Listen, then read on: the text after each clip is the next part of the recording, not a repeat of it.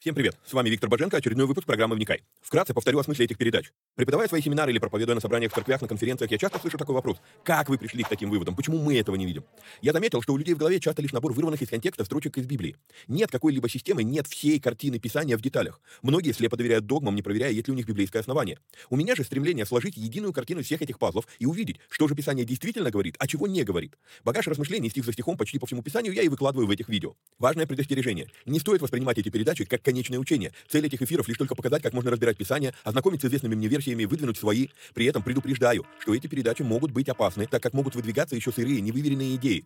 Я дерзаю их озвучивать, потому что хочу, чтобы мы все восстановили навык размышлять, а не тупо верить всему, что мы смогли нагуглить, прочитать, слепо доверять чьим-то мыслям. При этом, пожалуйста, не надо, посмотрев несколько выпусков, кидаться и исправлять своих знакомых служителей. Эти передачи для более корректного личного понимания текстов Библии, а не для бунтов в собраниях. Писание действует через внутреннее преобразование, а не через громкие внешние события. В этих эфирах за беспрекословный авторитет принимаются только 66 книг канона Священного Писания. Второканон, Талмуд и прочие апокрифы мы можем рассматривать и часто рассматриваем. Но для меня они лишь мнения, которые имеют право на существование, но не являются глазом с небес. И да, я отдаю себе отчет, что и сами эти передачи тоже по своей сути апокрифичны. Теперь немного технической информации. К сожалению, времена, когда можно было рассчитывать только на Facebook и YouTube, ушли в небытие. Какие-то соцсети запрещают власти, какие-то соцсети сами запрещают нас. YouTube на Западе уже приобрел репутацию видеогулага за навязывание своей повестки и подавление несогласных. И кто знает, что и кто еще надумает запретить нам или запретить нас. Видеогулаг уже дважды уничтожал наши каналы. Поэтому мы ведем много разных средств коммуникации с вами.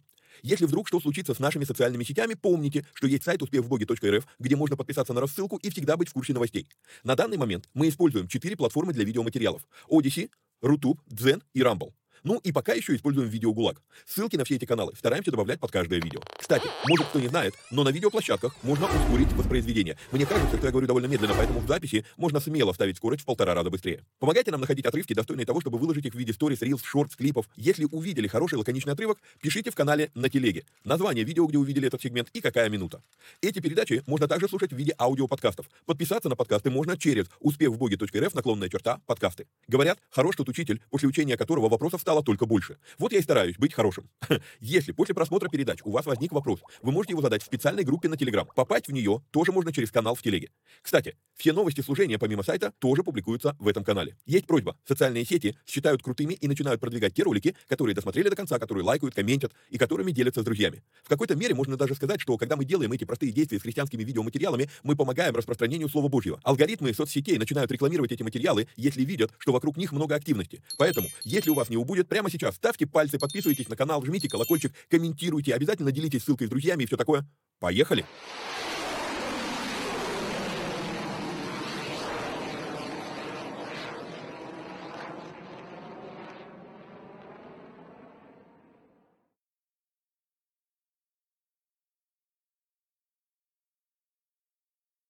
Вмиот. Привет всем отважным вникателям и вникая зависимым. А, значит, сразу скажу, судя по монитору, я не знаю, то ли у меня в глазах что-то ребит, то ли чего, но я поменял телефон, на который пишу а, эти передачи, и пока еще так и не справился с настройками а, новой камеры. А, камера а, 108 мегапикселей, как я и говорил, чем больше пикселей, тем, по-моему, хуже картинка. Ну ладно. Значит, напоминаю, что если вам нравится то, что мы делаем, и, и у вас есть а, такая возможность, то будет правильно поддержать эти эфиры материально. Сделать это можно переводом по номеру телефона плюс 7 999 832 0280 3. Помимо этого, напоминаю, что у нас работает платный канал Боженко Премиум, в котором мы возобновили переводы нашего любимого епископа ТД. А, переводы выкладываем а, раз в две недели, но зато это полные версии проповедей. Помимо этого, с участниками этой группы у нас идет более плотное общение. Если мне там задают вопрос, то я стараюсь как можно быстрее найти время на то, чтобы ответить на этот вопрос и а, ответить более обширно, чем если бы я это отвечал а, как-то иначе. Попасть в этот канал можно по ссылке, которая у вас на экране, успехвбоге.рф, наклонная черта, премиум. Вот, а что еще? А, ну, собственно, наверное, пока все. Этот эфир будет у нас на а, платформе Видео Гулага. Но будет автоматически синхронизирован с Одиссеем. Поэтому скажу, то есть если вы смотрите этот эфир на Одиссее, то э, важно понимать, что с комментариями там работа построена пока еще плохо, и поэтому, если вам важно, чтобы я отреагировал на ваш комментарий, то лучше все-таки комментируйте у нас в канале. Попасть в этот канал можно, опять же, по ссылке, которая у вас на экране, она была в заставке несколько раз и так далее, а, канал в Телеграм общение сейчас у меня полностью в Телеграм. Несколько человек э, поздрав... поздравляли с днем рождения на прошлой неделе в Вайбере. Э, потом какие-то вопросы даже задавали в Вайбере, такие потом, а что вы не отвечаете? Друзья, Вайбер я открываю. Э, WhatsApp для меня погиб вообще, погиб, прям мертвая система уже давно а теперь к, к этому списку присоединился Viber. Вот. В, чисто в силу, вот если WhatsApp это действительно недоразвитая система а, переписки и не собирается, как я понял, а, развиваться и возвращаться в норму, да, а, то а, Viber система хорошая, ну, просто я от нее отвык. Вот, то есть Viber как бы, ну, нормальная система. Вот, но просто вот так получилось, что полностью мигрировал в телегу, и поэтому все у нас происходит, все общение теперь происходит там. Вот, хорошо, значит, как видите, мы с вами сегодня на фоне облаков, а это обозначает, что мы разбираем а, Новый Завет. И а, мы пришли к книге Галатам. А, как я в прошлый раз говорил в белом эфире, что для меня это несколько волнительный момент, когда мы начинаем разбирать послание а, Павла, а, потому что напомню еще раз то, что сказано в заставке. Эти эфиры, они не являются утверждением уже готового богословия, поэтому с ними нужно быть очень аккуратными и осторожными. Здесь я высказываю просто свои мысли вслух, размышляя читая и пытаясь систематизировать, что же я думаю на какую-либо тему.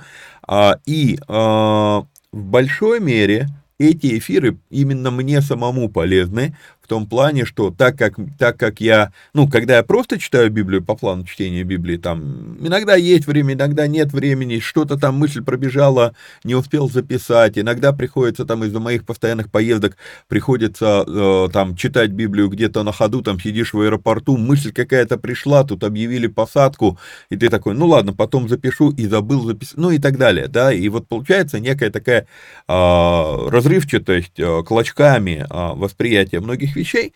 Вот, а когда я готовлю эфир, мне, ну, то есть я и, и больше комментаторов разных смотрю по разным главам, и а, больше как бы лазю по своим старым заметкам, что я когда-либо писал про эту главу, а, пытаюсь, то есть, собрать а, максимально воедино. И в итоге может получиться так, что я веду куда-то, веду-веду, а потом раз мы натыкаемся на внушительный какой-то серьезный такой весомый блок, который опровергает ту мысль, которая у меня была. Например, вот а, если мы с вами, а, если вы с нами проходили а, пятикнижье, то я там выдвинул ТМИ, да, теория малого Израиля, что не 600 тысяч человек вышло, а, мужчин, не считая женщин и детей из Египта, а 600 взводов.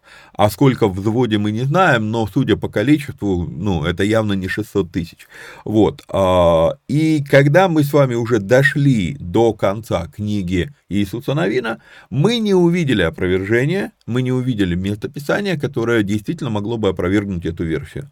Все, то есть она у меня как бы вошла в список, скажем так, рассматриваемых мною, да, вот, с другой стороны, что-то я помню, какая-то у меня была гипотеза, а потом мы наткнулись на писание, мне пришлось от нее отказаться, не помню сейчас какая, вот, но уже такое даже в эфире было, когда я говорил-говорил, потом наткнулся дальше, читая на то, что, упс, а оказывается не так. Так вот, для меня сейчас перечитать в контексте книги Деяний, перечитать послание апостола Павла, и не только его, мы следующее послание будем разбирать, это Иакова, вот, а, для меня это очень веская такая а, работа в том плане, что, а давай все-таки еще раз посмотрим, насколько я уверен в том, что когда Павел говорит, допустим, закон, и мы будем в Галатах очень много об этом говорить, а когда Павел говорит закон, он не имеет в виду закон Моисеев, он имеет в виду Галаху, который а, следовали все фарисеи, а Павел, он фарисей фарисеев, так на минуточку, ну и так далее. Вот, поэтому а, для меня эти эфиры, они действительно ну, трепетные, да, то есть, но еще раз предупреждаю, то есть мы просто размышляем вместе, я выдвигаю какие-то вещи, э, сам проверяя себя, а так ли это, да, вот, окей. Итак, э, прежде всего, прежде всего, не, некоторое вступление к, к этому посланию, к Галатам. Во-первых, как вы заметили, показываю мышкой, как вы заметили, я выключил вот тут вот коммент... Э, подзаголовки. То есть у меня обычно в Библии включены подзаголовки, они загружены несколько модулей, и они все включены. Вот. А, но сейчас я их выключаю, потому что ставлю себе задачу а, посмотреть на текст чисто а, без, понимаете, вот очень часто наблюдаю, что у людей, да и у меня такое бывало, читаешь какой-то подзаголовок, ну, я давайте, наверное, даже покажу, что имею в виду, я их сейчас включу, а, и когда я включу подзаголовки, то у нас окажется, что послание а, Галатам, Библия ГЦ, а, пастор ГЦ, он, он датирует 55-м, а то и вообще 63-м годом. Вот, ну, судя по всему, в скобках это даже неизвестно, короче. Вот. И если 63 год, то мы должны читать послание к Галатам в конце книги Деяний, потому что 64 67 год это, это время, когда Павел уже был где-то вот в тот отрезок времени казнен, а, ну, принял смерть мученика в Риме, предполагается. Мы, кстати, так и не знаем достоверно, как Павел а, закончил свою жизнь. Вот. А, но так ли это? Мы не знаем. Перечитал очень много комментариев, сейчас будем, будем говорить про таймлайн, а, про временную шкалу. Неизвестно, неизвестно на основании чего а ГИЦ говорит 55-63 год. Есть предположение, но достоверно ли это, мы не знаем. Поэтому я выключаю э, подзаголовки именно в том плане, чтобы вот эти вещи, а, мнения других людей, они как бы не программировали нас на восприятие этого текста. Очень часто, очень часто а, подзаголовки, которые встречаются в Библии, они я не знаю, действительно ли есть такая цель а, перепрограммировать ваше, то, что вы будете читать а, в дальнейшем в послании, но они прям направляют нас в русло, а, ну, они продвигают классическую школу богословия. А что если я сомневаюсь в ее достоверности, вот именно школы богословия?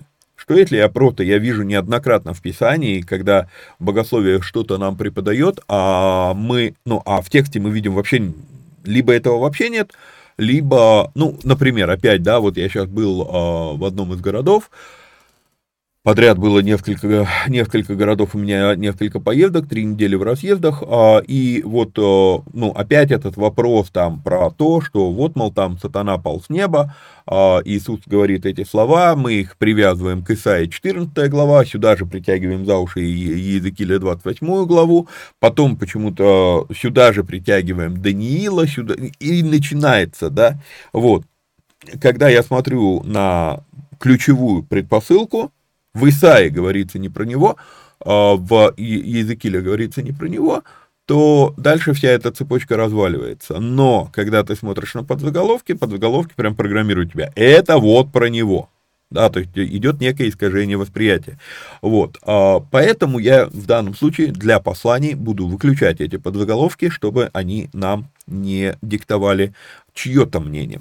Вот, Теперь поговорим с вами по, про там, таймлайн. Я уже говорил, когда мы разбирали послание, э, книгу Деяний, говорил о том, что я придерживаюсь мнения, что Павел пишет послание Галатам после похода на Первый Вселенский собор в Иерусалим.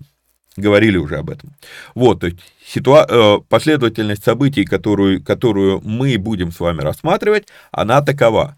Павел и Варнава идут в первое миссионерское путешествие, а, а, они а, проходят несколько галатийских городов, возвращаются из этого первого миссионерского путешествия в Антиохию. Скорее всего, в этот момент мы увидим с вами во второй, во второй главе послания Галатам, этого нет в книге Деяний, но во второй главе послания Галатам увидим, скорее всего, где-то в это время он встречается с Петром, в Антиохии. Вот, Петр приходит в Антиохию, он встречается с Петром, а, при этом приходят слухи о, о том, что есть иудействующие, которые пошли в Галатию, то есть из Галатии до него доходят новости о том, что а, там начинают проповедовать обрезание, вот, а, поэтому он идет в Иерусалим на разборки с первозванными апостолами, и потом возвращается в, снова в Антиохию Сирийскую, и, и вот в этот момент я думаю, что Павел а, пишет это послание. А, объясню сейчас кое-что. А, дело вот в чем. Павел ходил в Галатию три раза. И, в принципе, теоретически, а, в любой момент из этих трех раз можно было бы предположить, что Павел написал послание Галатам. Вот. А, на картинке, на экране сейчас вы видите предположение, что Павел пишет послание Галатам после первого своего миссионерского путешествия. Но это могло быть после второго, кто-то из богословов придерживается этого мнения, это могло быть после третьего, кто-то из богословов придерживается этого мнения. Вот, поэтому, собственно, и у ГЦ, ГЦ придерживается третьего мнения, поэтому он датирует так поздно это послание. Вот, а, Послание написано, проблема с определением да, а, датировки. Послание не написано к конкретной церкви, оно написано в регион. И поэтому, получается, мы не можем отследить как, как, какой-то конкретной ситуации. Если бы, допустим, у нас была какая-то конкретная ситуация, в, э, в таком ключе написано послание Коринфя, э, Коринфянам, и там можно достаточно четко э, определить, когда все это было написано.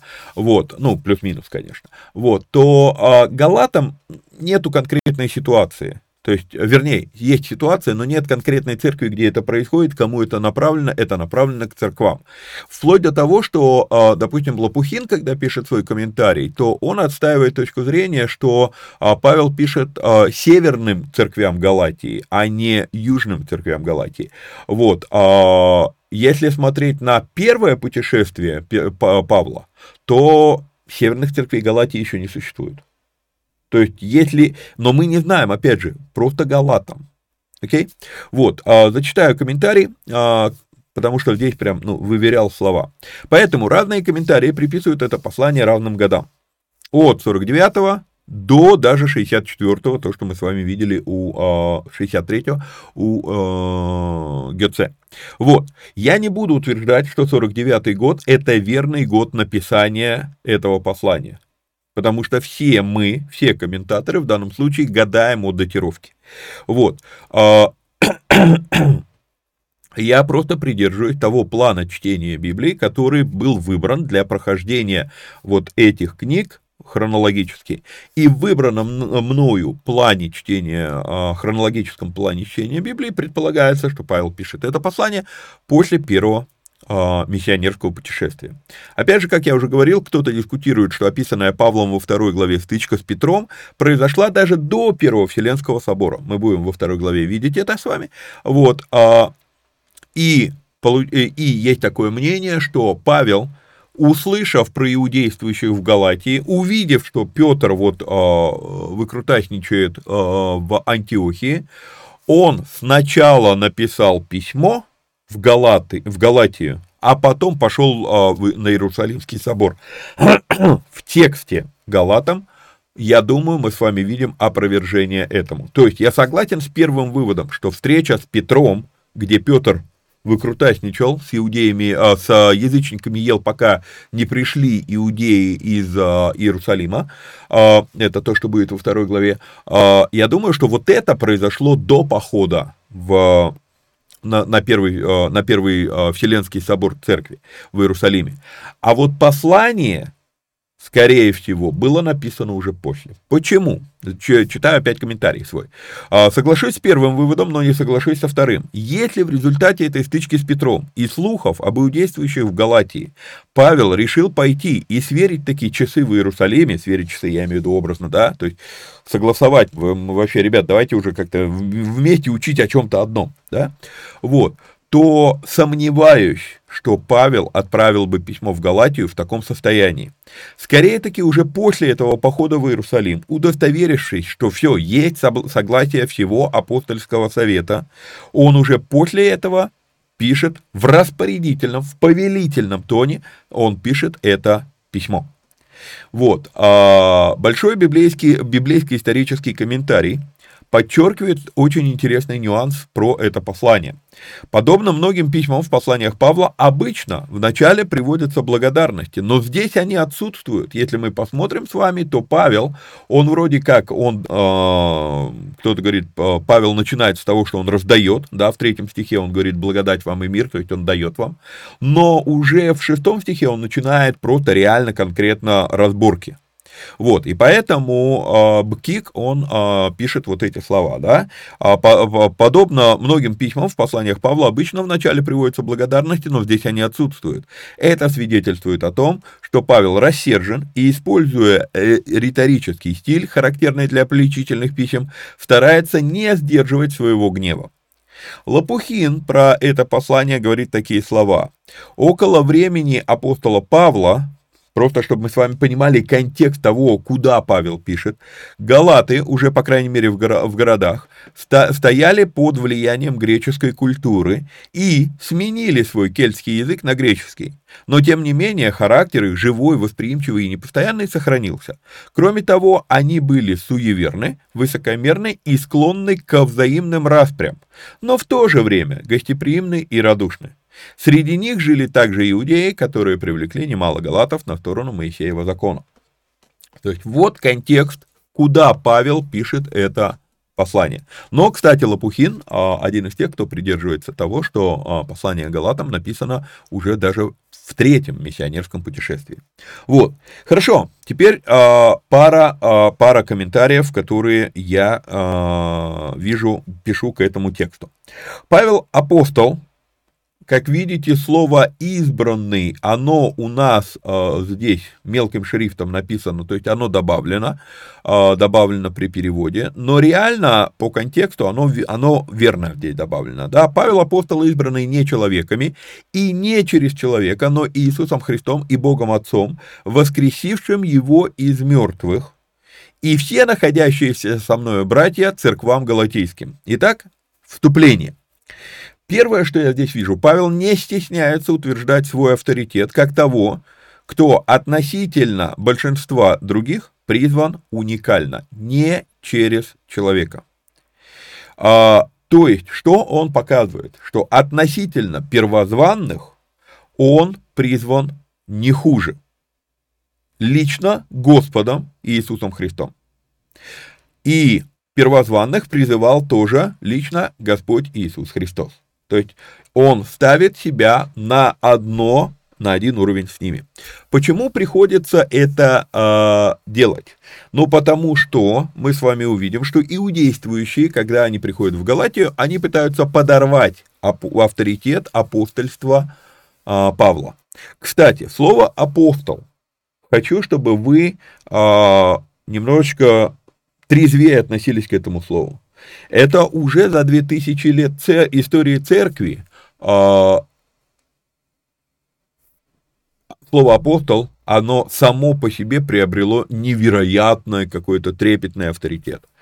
Слово апостол в оригинале, оно просто обозначает посланный. То есть по, призванный и посланный. То есть тебя позвали и сказали, иди сделай то. То есть апостол это посол, наделенный полномочиями того, кто его послал но это всего лишь апостол, ну, а, всего лишь посол. Ну, а, всего лишь, наверное, неуместная фраза, потому что послы обладают огромным уровнем компетенции, полномочий, но они не могут говорить чего-то от себя. И когда Павел начинает здесь с того, что вот сразу после того, как он представился, кто пишет Павел, на второе уже у него слово идет апостол, то это индикатор того, что он э, говорит, ребята, я вам говорю от Бога. Окей? Вот. Однако, э,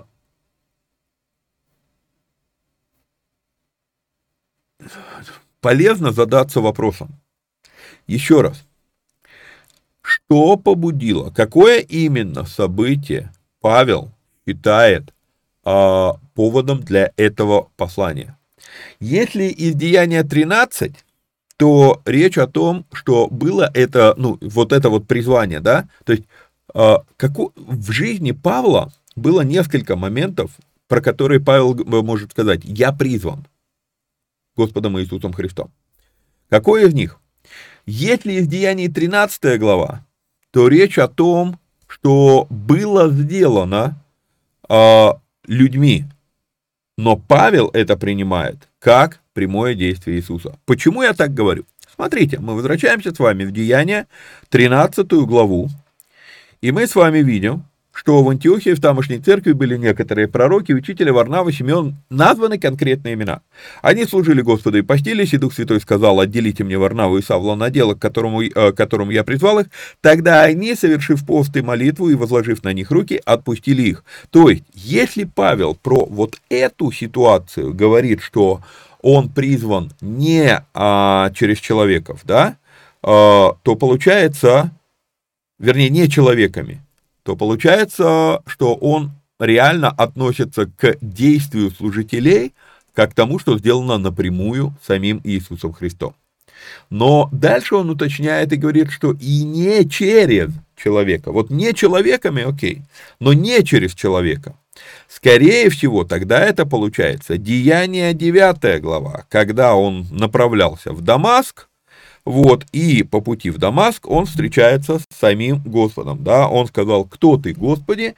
Господь же сказал, я Иисус, которого ты гонишь, трудно тебе идти а, против рожна, и Господь сказал ему, встань, иди в город, и сказано будет тебе, что тебе надобно делать.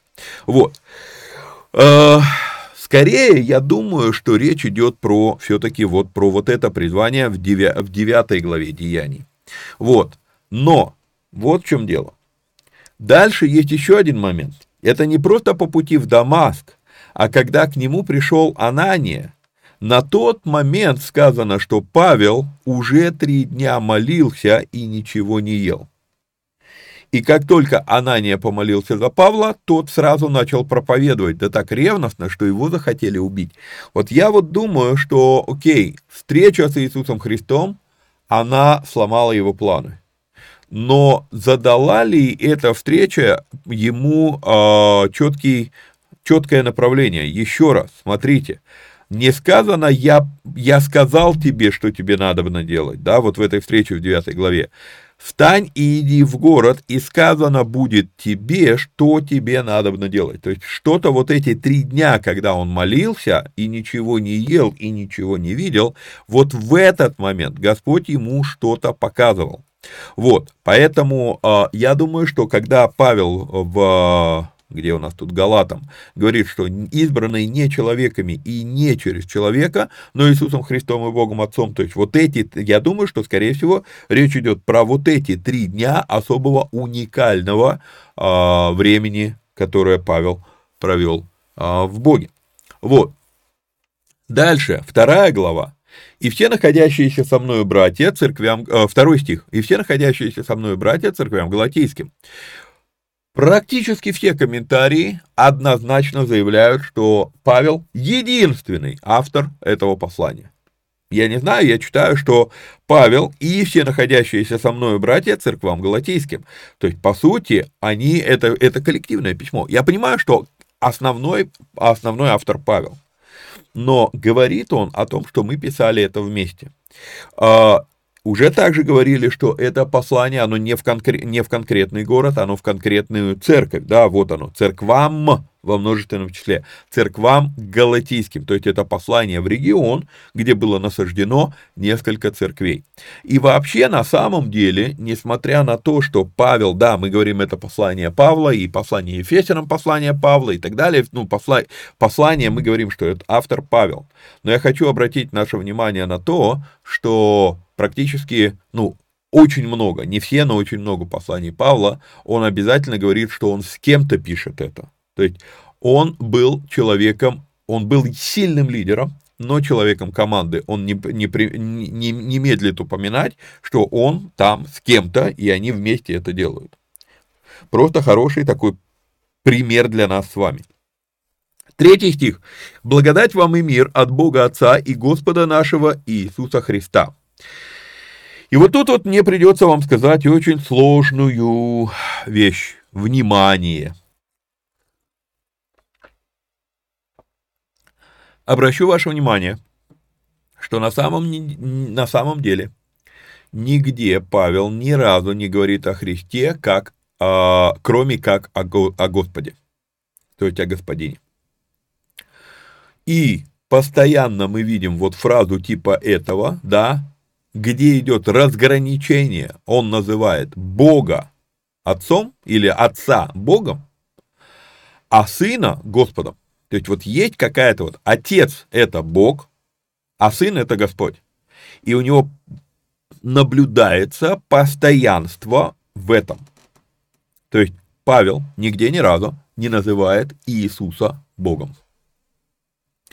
Любопытное замечание. А, поэтому отсюда любопытный нюанс, подрывающий еще одно модное, но бредовое течение в современном христианстве. Если мы с вами отрекаемся от решений отцов церкви, то есть если мы действительно стоим на вот этом лозунге соло скриптура, то у нас нет основания считать Иисуса Богом. Я не вижу, где Писание к нему обращается таким образом. Подразумевается где-то, выводы такие можно сделать, но Писание напрямую так не говорит. И забегая наперед, я сейчас дальше дочитаю свой комментарий, но забегая наперед, я не оспариваю божественность Христа. Я сейчас оспариваю то, что мы вдруг взяли слова Лютера, соло скриптура, возвели их в абсолют, и говорим, все, нам кроме Писания ничего не надо. Но если мы говорим, что нам кроме Писания ничего не надо, то на основании чего мы решили, что Иисус есть Бог. Это было решение Вселенского собора церкви. Это было решение отцов церкви. И поэтому, упс, если мы говорим, что нам только, только Писание, соло скриптура, то что-то странное мы тогда преподаем. То есть мы искажаем тогда, получается, текст Библии. Вот. Вообще движ соло-скриптура, ну, все-таки бредовый сам по себе, реально. Если мы делаем из него абсолют. А, мало кто задается вопросом, правильно ли мы поняли идею Лютера. Надо так это на минуточку вспомнить, кем был Лютер, вернуть его фразу тоже в контекст. Когда он говорит соло скриптура, кстати, там дебаты идут до сих пор, он сказал соло скриптура, я не настолько разбираюсь в латыни, ну, вообще в ней не разбираюсь, да, но есть такое, сталкивался с таким мнением, что соло скриптура это только писание, а сола скриптура уже имеет другой смысл, прежде всего писание а дальше уже все остальное, да. Вот, вот, вот это вот соло-сола, оно, может быть, и объясняет а, некоторое наше недопонимание слов Мартина Лютера. Но, еще раз, вернемся в контекст того, кем был Мартин Лютер. Он был богословом, который изучил огромное количество богословской литературы. Более того, на основании а, именно дополнительной богословской литературы он делал многие свои а, тезисы не, не только на основе Писания. То есть сам Лютер не отказался от трудов отцов, он отказался от последних решений католической церкви. И нам надо вот это вот просто обратить внимание. Итак, мало кто задумывается, правильно ли мы поняли Мартина Лютера. Ведь если откинуть все постановления соборов и труды отцов церкви, то и Писания у нас тоже нет.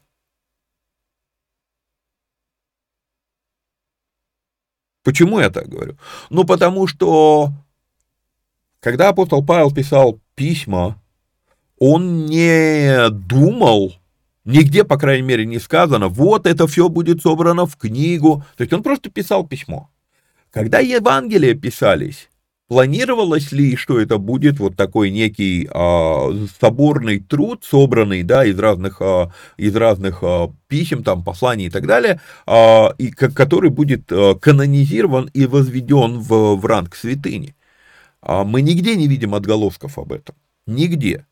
И последние там пара стихов книги Откровения, они вообще не об этом, они чисто про книгу Откровения.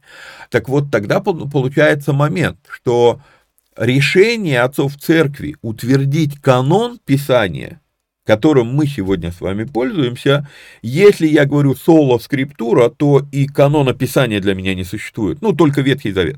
Ветхозаветный канон был составлен заранее, давно, ну, до Нового Завета, и поэтому мы могли бы сказать, ну да, вот э, ну, Ветхозаветный канон, да, а Новозаветный тогда развалился. Ну, если мы отрекаемся от а, решений отцов церкви. Понимаете? Поэтому еще раз, я не оспариваю божественность Иисуса Христа. Я оспариваю наше отношение к тезисам Мартина Лютера. Окей? Потому что мы так носимся с ними, сами вообще не включаем мозги, а что, что мы говорим тем, что мы пытаемся сказать. Вот, поэтому получается, а, писа... канон Писания – это а, решение отцов церкви.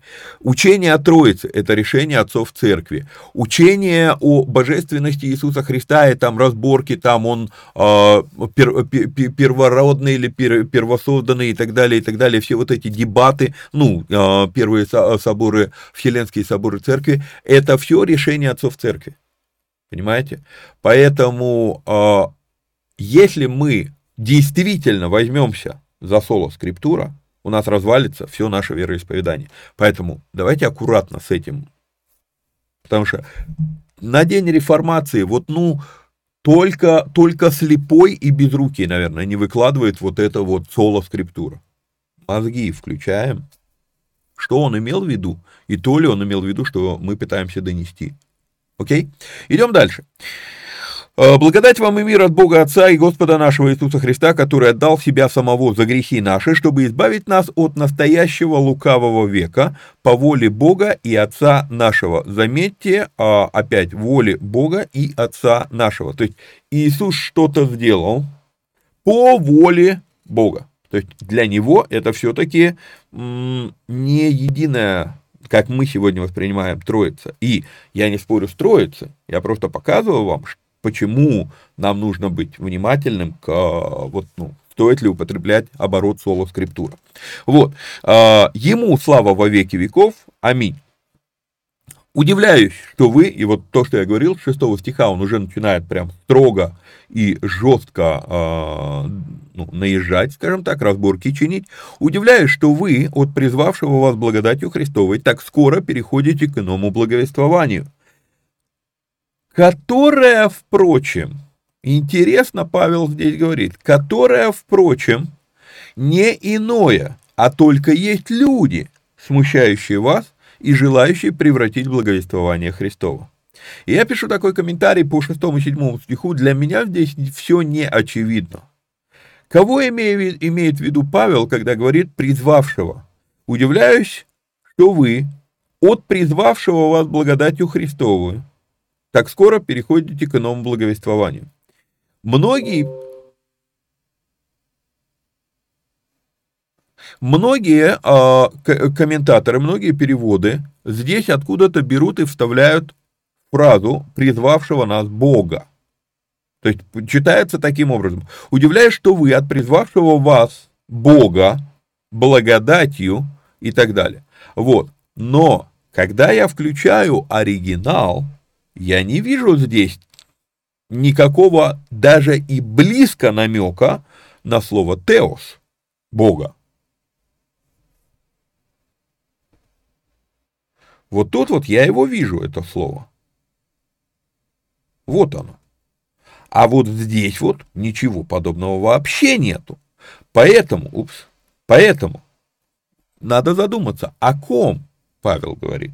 С учетом седьмого стиха, с учетом седьмого стиха, Павел говорит, что это иное благовествование, оно на самом, на самом деле не иное, то получается, что переходят они не от Бога, то есть удивляясь, что вы от призвавшего вас благодатью Христовую так скоро переходите, то есть он, а, он говорит, а, речь идет про иное учение. Поэтому я не удивлюсь, если вот здесь вот Павел говорит про себя. Он начал с того, что он утверждает свое апостольство. Павел, апостол, и он говорит, не человеками, не через человека, но самим Иисусом Христом. И поэтому, когда он утверждает свое апостольство в начале, и теперь для меня логично, что в данном случае добавка вот во всех этих современных переводах, что призвавшего вас благодатью Бога, а, или призвавшего вас Бога благодатью Христовой, а, мне кажется, что это искажение мысли подозреваю, или, скажем так, не удивлюсь, если Павел здесь говорит про себя, он говорит, я призвал вас благодатью Христовой, а вы стали слушать тех, кто говорит что-то другое.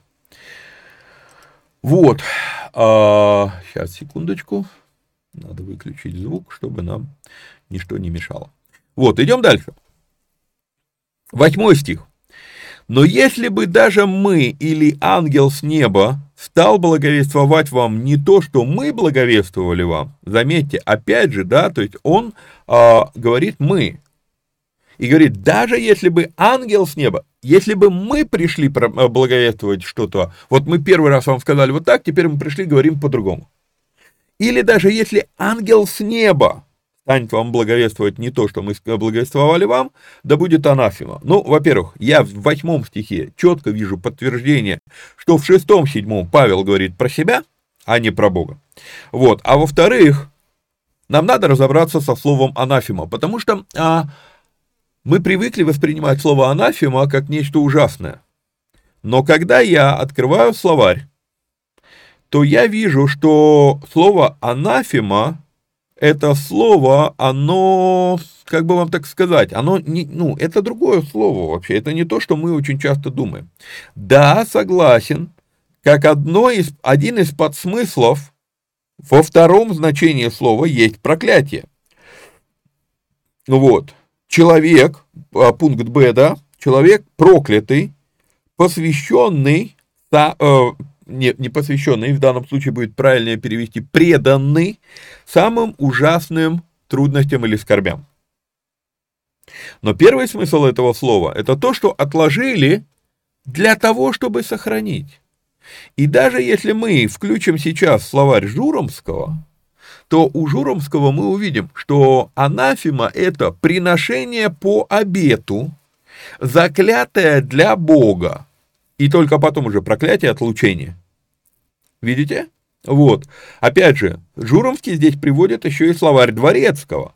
И Дворецкий говорит, что это приношение по обеду, вативный дар, то есть, ну, волевой решение, мемориальная надпись посвящения, и только третий смысл проклятия отлучения, и э, четвертый то же самое, подвергнутый проклятию отлучения. То есть как-то любопытно это слово, оно сочетает в себе. Помните, я вам говорил про облака смыслов? Недавно я, э, как бы, ну, так, случайно бросил эту фразу, и она, а, ну, мне понравилась эта мысль, ромашка смыслов, да, вот есть слово, оно является вот серединкой этой ромашки. Но есть лепестки, и вот этих лепестков много, у каждого слова есть много а, таких теневых смыслов подсмыслов, да, и а, когда мы смотрим с вами вот на подсмыслы слова анафема, вот, ну, в этой ромашке, да, то мы видим, что проклятие это всего лишь один из лепестков, но центральная мысль, что это что-то, что ты, ну, пообещал, вот, ну, заклятое Богу, то есть это, ну, это какое-то, ну, совсем другое слово, вот. А, пишу такой комментарий. И даже Журомский показывает, что первое значение этого слова посвящен, в смысле обречен, заклан Богу. И лишь, или, и лишь второй, исключительно новозаветный смысл – это проклятый. Этот смысл появился из-за того, что его использовали 70 толковников при создании септуагинты. Они этим словом переводили ивритское слово «херем», обещанное Богу, и в, в этом смысле обреченное или проклятое.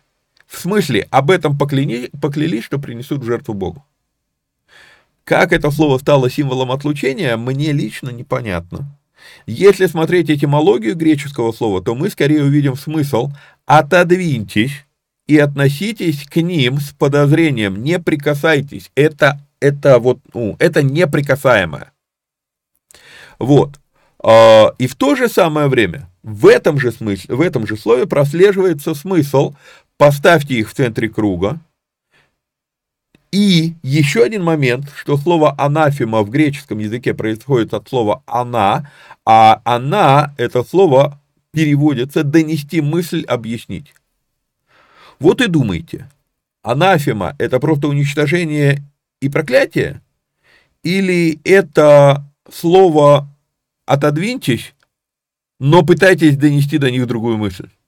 То есть вот э, слово анафема, оно совсем другой смысл приобретает, когда ты смотришь его в словаре, а не так, как мы с вами привыкли, опять же, слышать, да, а, в классическом богословии. Дальше Павел говорит, вот если другие придут, если даже мы бы пришли и стали проповедовать не то, что говорили первый раз, и ангел с неба, то вот анафема, да, не принимайте, вот, а, другого учения. А теперь Павел возвращается опять к, своей, к апологии своего э, призвания. Что такое апология? Апология – это защита, да, то есть э, точно так же, как в послании к Коринфянам Павел будет э, заниматься апологией своего призвания, точно так же Павел э, про, э, про, ну, занимается апологией, когда он пишет э, Галатам, потому что иудействующие пришли и стали для того, чтобы убедить Галат, что надо, вот если вы уверовали в Христа, надо делать обрезание, чтобы войти в спасение, а, они стали подрывать авторитет Павла. Здесь Павел а, а, ну, занимается отстаиванием своего авторитета. И что он говорит? Он говорит, у людей ли я нынче, ныне ищу благоволения или у Бога? Людям ли угождать стараюсь? Если бы я и поныне угождал людям, то не был бы рабом Христовым. И я думаю, что это стих невероятно важный для понимания любому служителю. Мы угождаем не людям. И благоволение ищем не у людей. Мы его можем иметь, но мы его ищем не у людей. То есть, когда ты делаешь что-либо в служении, да и вообще по жизни, ты должен всегда давать себе отчет, Павел позже напишет, все, что вы делаете словом или делом, э, делайте как для Господа, а, то есть, а, когда я все это делаю, я, поним, я, я ищу того, чтобы угодить Богу. Как только я начинаю угождать людям, смотрите, если бы я и поныне угождал людям, то не был бы рабом Христовым. Почему он говорит, если бы я и поныне угождал людям? Ну, так это на минуточку, до 9 главы Деяний Павел, он угождал учению фарисеев преданием старцев. Это угождение людям. И вдруг вот за эти три дня, которые он провел в Дамаске, пока а, Анания не пришел к нему, а, у него произошло расслоение того, что Бог сказал, и того, что люди навалили на слова Бога, у него, оп, и теперь он говорит, если бы я и поныне угождал людям то, что люди говорят, я не мог бы называться рабом Христовым. А, по сути, по сути, речь здесь идет про популярность. Если какие-то вещи не говорить, а какие-то искажать, то так легко можно стать популярным. А, я помню, был этот момент, не буду говорить имен, но был очень-очень плодовитый автор книг. Он книг настрочил немерено. Его книги там, ну, вот собрать это, я не знаю, там весь, не один стол, наверное, займет, настрочил книг немерено. Вот. И я тогда смотрел, и а, это была одна из причин, почему он для меня, этот служитель, не мог стать авторитетом, потому что я понимаю, что пять книг в год написать невозможно, ну, если ты хочешь сказать что-то значимое. А здесь, как бы, ну, вот прям вот, ну, что не месяц, то новая книга, что не месяц, то новая книга. И потом я узнаю, есть такое, есть такое э, дело, э, на английском оно, оно называется ghostwriting, то есть это э, призраки авторы, авторы-призраки. Что такое автор-призрак? Есть распиаренный человек, ну, вот в книжном мире автор, который там автор бестселлеров, любая его книга, которая выходит, она раскупается, все. И есть просто некто там, ну, типа там, я не знаю, типа меня там малоизвестный человек, вот там, и я написал книгу. Есть два варианта. Я написал книгу, пытаюсь ее под своим именем издать. Ну, там, у меня есть книга, как пророк должников а, в бизнес запускал. Ну, не знаю, тысячи три, наверное, мы этих книг продали, вот, ну, может быть, там, переиздадим, продадим еще тысячонку, да, вот, у меня есть книга «Таинство времени», тоже, ну, может быть, ну, две-три тысячи книг я, я, я продал, вот, а если бы я эту книгу издал под именем того служителя, она продалась бы, ну, сотнями тысяч экземпляров. И вот есть такое предложение, что давай, ты пишешь книгу, книга выходит под моим именем, а прибыль делим там, как договоримся по процентам, да? В принципе, круто. Но вот в чем дело. Но это же подлог, это же обман.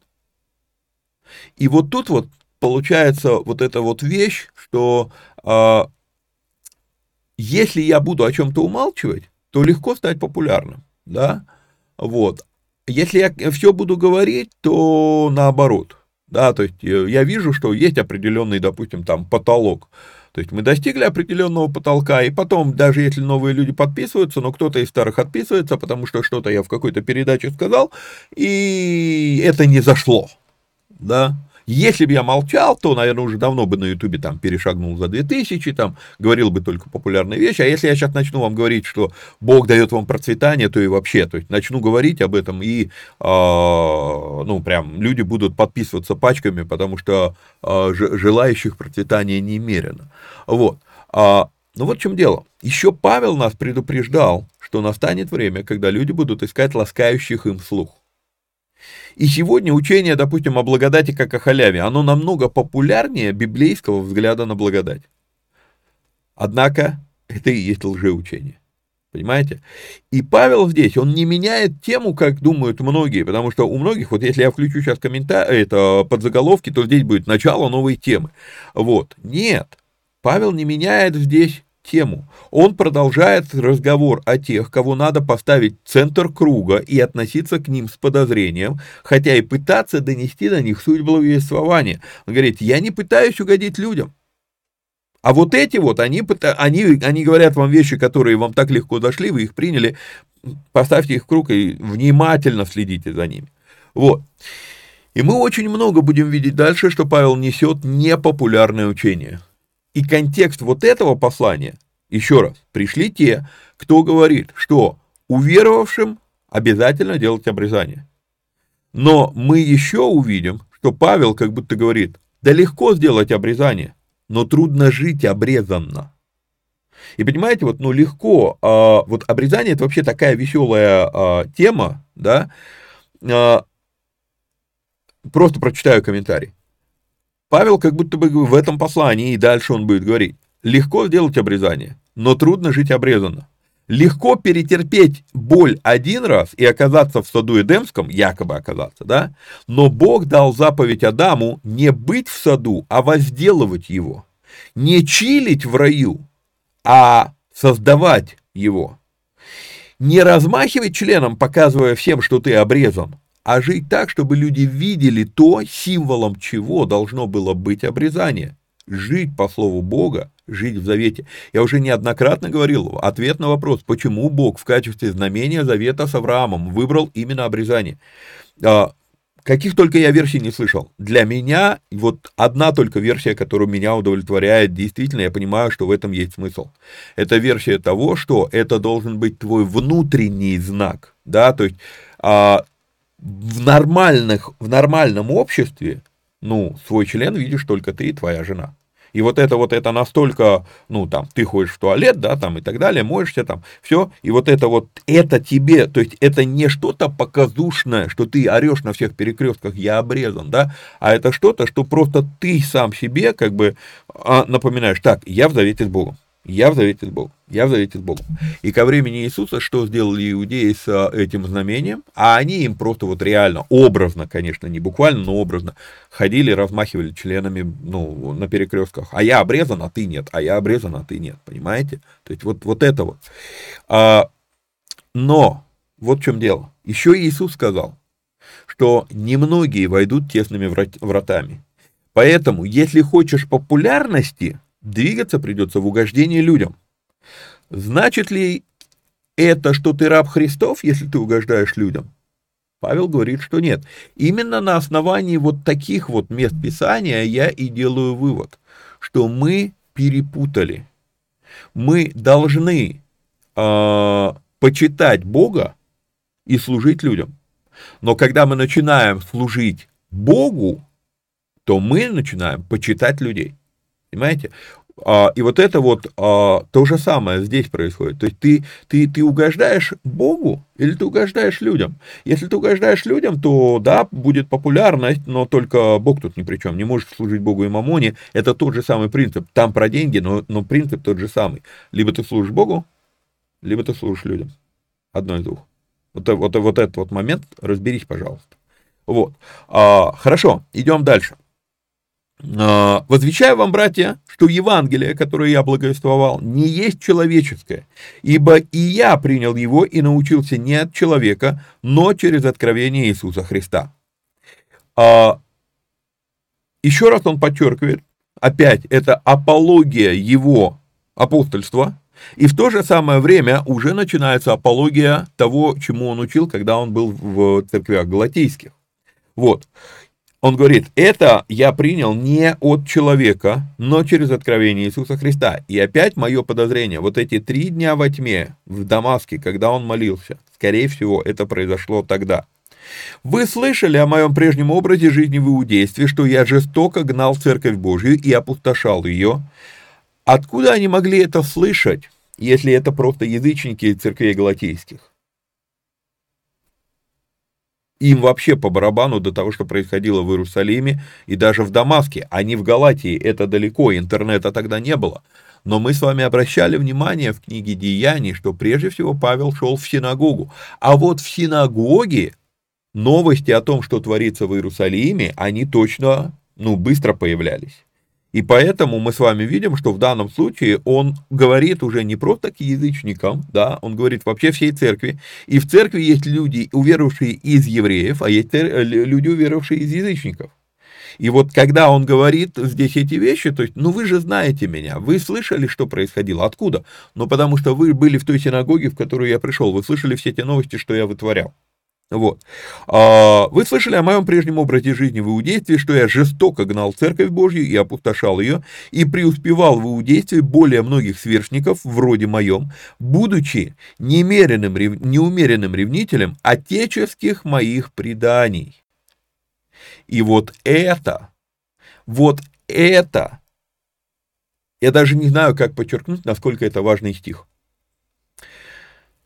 Обрати внимание, на то, как Павел себя описывает до встречи со Христом. Неумеренный ревнитель отеческих преданий, не закона Моисеева, а именно преданий.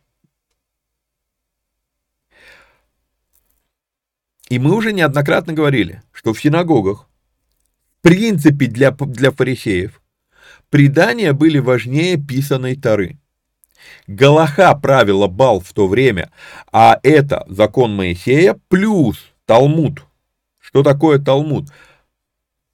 Во-первых, это устная тара, что само по себе уже апокриф, апокриф. И еще куча комментариев на комментарии по комментариям комментаторов о том, что когда-то где-то они видели свиток Мои... закона Моисеева, поэтому понавыдумывали, что же там внутри а, содержится. И я не зря говорю понавыдумывали, потому что, ну, я изучал многие, а, многие эти труды, и там реально, как, ну, там надо отцеживать, там надо вылавливать здравые, ну, там много здравого смысла, но что из этого здравого смысла действительно имеет основание в законе Моисеевом, это надо прям выцеживать, вот знаете, как золотые самородки намывают в куче песка, то есть там вылавливать надо. Вот. И именно здесь Павел очень четко использует термин «предание». Он не был ревнитель по закону Моисея, он был ревнителем по Галахе. И нам очень важно в Новом Завете обращать внимание, упоминается ли где-либо закон Моисея, а не просто сказано закон, потому что просто закон, и когда Павел дальше будет говорить про дела закона, он уточняет, что речь идет про закон Моисея, или он просто говорит закон? Потому что для фарисея слово закон это Галаха. Галаха это еще раз закон Моисеев, устная Тара и комментарии комментаторов на комментарии комментаторов на комментарии комментаторов о том, что они когда-то видели свиток Тары с обложки снаружи. Поэтому задача этих эфиров по посланиям найти концы. Павел где-нибудь скажет нам, что он все-таки говорит об отмене закона Моисеева или не скажет. Потому что и то, что он, то, что он не отменит закон Моисеев, если мы это увидим, то, что он не отменит закон Моисеев, не делает закон Моисеев обязательным для нас.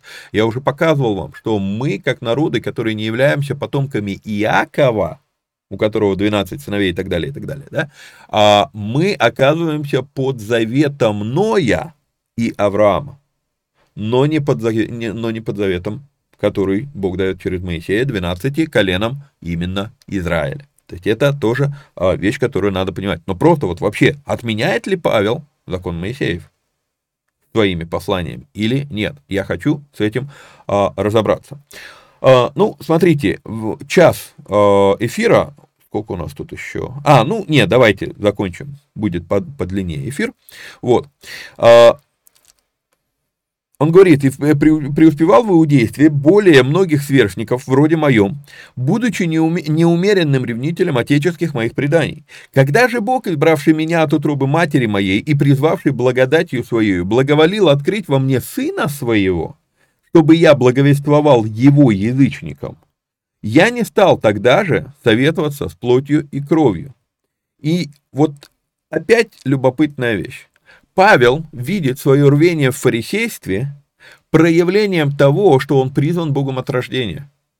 Потому что, ну, если говорить, Бог, избравший меня от утробы матери своей, слышь, ты там, ну, ты, не знаю, от 20 до 30 лет ты встретился со Христом. Но вот то, что он был таким ревностным э, учеником в школе Гамалиила, он видит, как индикатор того, что... И это очень часто мне люди задают вопросы, говорят, как понять свое призвание в жизни? И я говорю, посмотри на свое прошлое и увидь, есть вещи, которые ты делаешь все время, даже если тебе за это не платят, даже если тебе запрещают это делать, ты все равно это делаешь.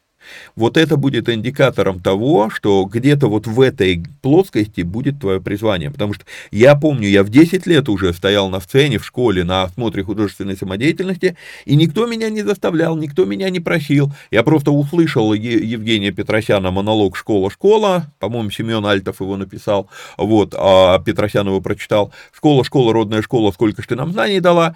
И в школе на конкурсе художественной самодеятельности я почему-то захотел выучить этот монолог, и я его там шпарил. По сути дела, я до сих пор этим и занимаюсь. Я стою на сцене с микрофоном, я не пою, я не танцую, я рассказываю что-то. Понимаете? Вот, а, то есть это вот, вот оно вот с детства есть некоторые вещи, которые вот ты видишь, что и да, я в 10 лет стоял на сцене, а в 20 лет я уверовал. 10 лет я потом еще, ну, много чего накуролесил в жизни. Вот, а, да и уже будучи верующим немало. Но дело в чем? Дело в том, что вот призвание ты видишь из, издавна, издревле и в себе с самого, ну, с начала своей жизни. И вот тут вот я думаю, что Павел, он об этом говорит, а тут робы матери. А, смотрите момент, а, слово «призвал». Что такое слово «призвание»? Бог позвал. Я хочу, чтобы мы еще одну вещь тоже, а, нередко мне задают этот вопрос, вот призвание, можно ли в него не войти?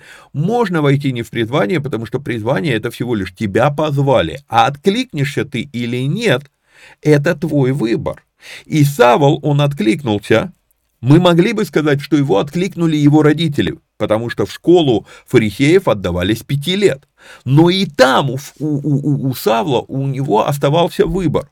Он мог быть просто посредственным учеником, а он решил стать ревностным учеником, да, неуемное даже, как он говорит здесь, неумеренный ревнитель, да, вот, то есть Павел, он откликнулся на призыв, он просто шел не в ту сторону, он не понял, откуда его позвали, поэтому на пути в Дамаск Господь его переадресует, перенаправляет. Окей, ты двигаешься, да, все хорошо, вот, вот это рвение, вот эта ревностность, э, давай чуть-чуть скорректируем, потому что ты что-то это, гонишь.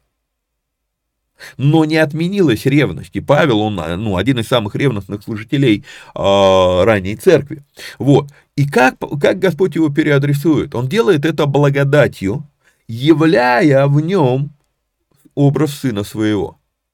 И момент какой, являя в нем Сына Божьего. Обращу внимание, пишу я в комментарии, не явив мне Сына, Божьего, Сына Своего, а явив во мне Сына Своего.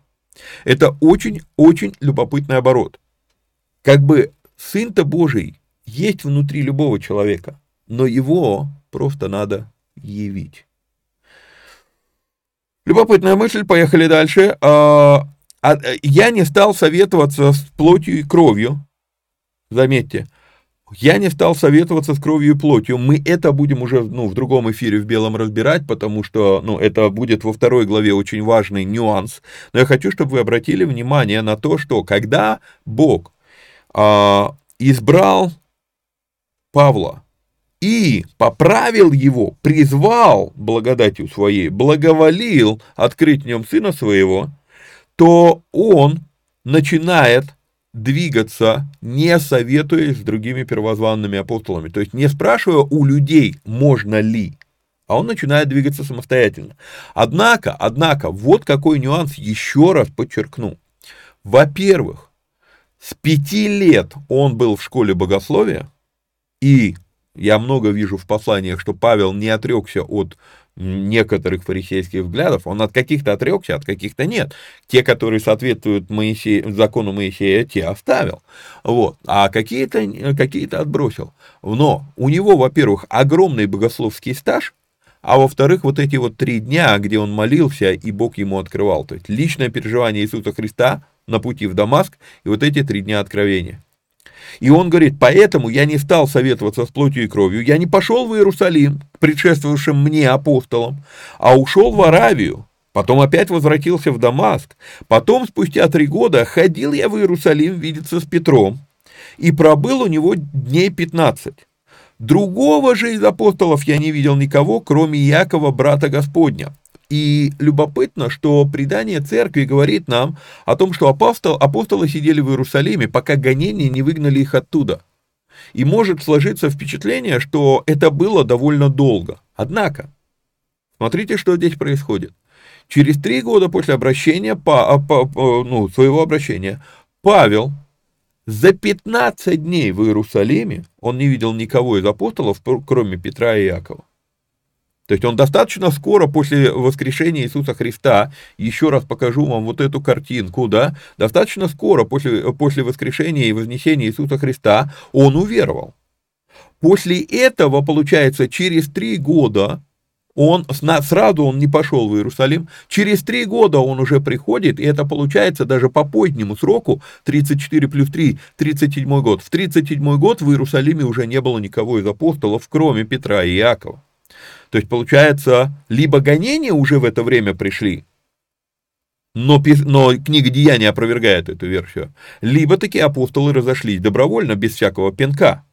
Теперь, почему я говорю, что книга Деяния опровергает эту версию? Да, по смерти Стефана гонение было, но не забывайте, смерть Стефана, его речь, его речь 7 глава, и вдруг 9 глава, э, Павел идет в Дамаск, Гонение это было следствие рвения Павла. Вот первое гонение это было следствием рвения Павла.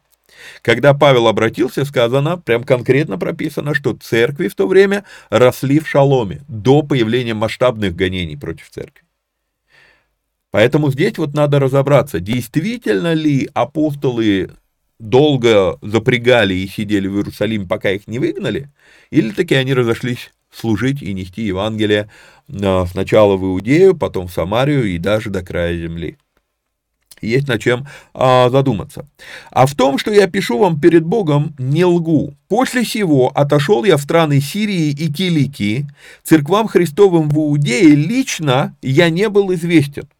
А только слышали они, что гнавшие их некогда ныне благовествуют веру, которую прежде истреблял, и прославляли за меня Бога.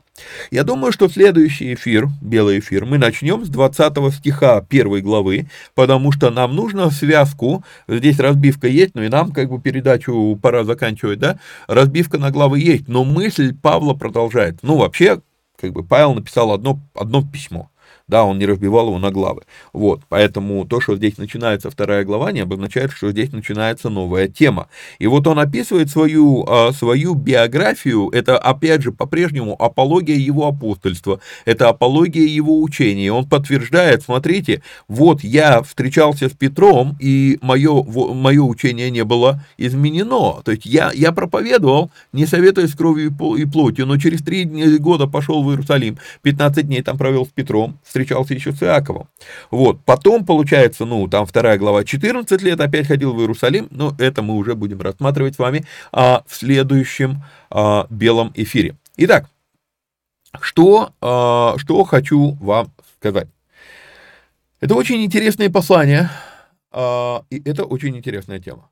Если мы внимательно будем рассматривать послание Павла, то мы увидим, что Павел не противоречит Иисусу Христу. А, скорее всего, увидим. Я в поиске, я пытаюсь найти, где же это произошло. Но, вы знаете, задуматься над тем, как мы трактуем Павла и почему, у меня даже проповедь была такая, непонятый Павел – потому что мы реально, мне кажется, мы не поняли, что он хотел сказать. Вот. А, почему для меня это важно? Я как-то наткнулся на изречение, это было в, в христианской литературе, а, Наверное, даже это было в одном из учебников в теологическом институте, я сейчас не помню где. Но я наткнулся на такую интересную формулировку. Если поговорить со многими иудеями и даже раввинами, они не имеют ничего против Христа. Почему тогда у них а, негативное отношение к христианам? А потому что они не считают христиан христианами, они считают их паулианами, потому что то, как христиане трактуют послание Павла, а Павел для христиан является основой богословия, а, противоречит тому, что говорил Христос. И вот эта формулировка, она очень корректная. То, как христиане трактуют Павла, не то, что Павел написал, а то, как христиане трактуют Павла, противоречит тому, что говорил Иисус Христос. И, возможно, если мы скорректируем с вами а, восприятие этих вещей, то, может быть, и а, облегчится путь иудеям обратно к Богу, которые думают, что они его знают, но, как мы это с вами видели на примере фарисеев и священников и книжников а, во времена Иисуса, только думают, что знают задумаемся над этим, это повод для нас с вами переосмыслить, а не являемся ли мы препятствием к тому, чтобы кто-то пришел к Богу. На самом деле пришел. Окей, итак, напоминаю, что нужно подписаться, лайкнуть, прокомментировать, поделиться ссылкой с друзьями, ну и, если есть такая возможность, поддержать эти эфиры материально по телефону плюс 7 999 832 0283. До следующей встречи, вникайте самостоятельно, всех вам благ и благословений. Пока-пока.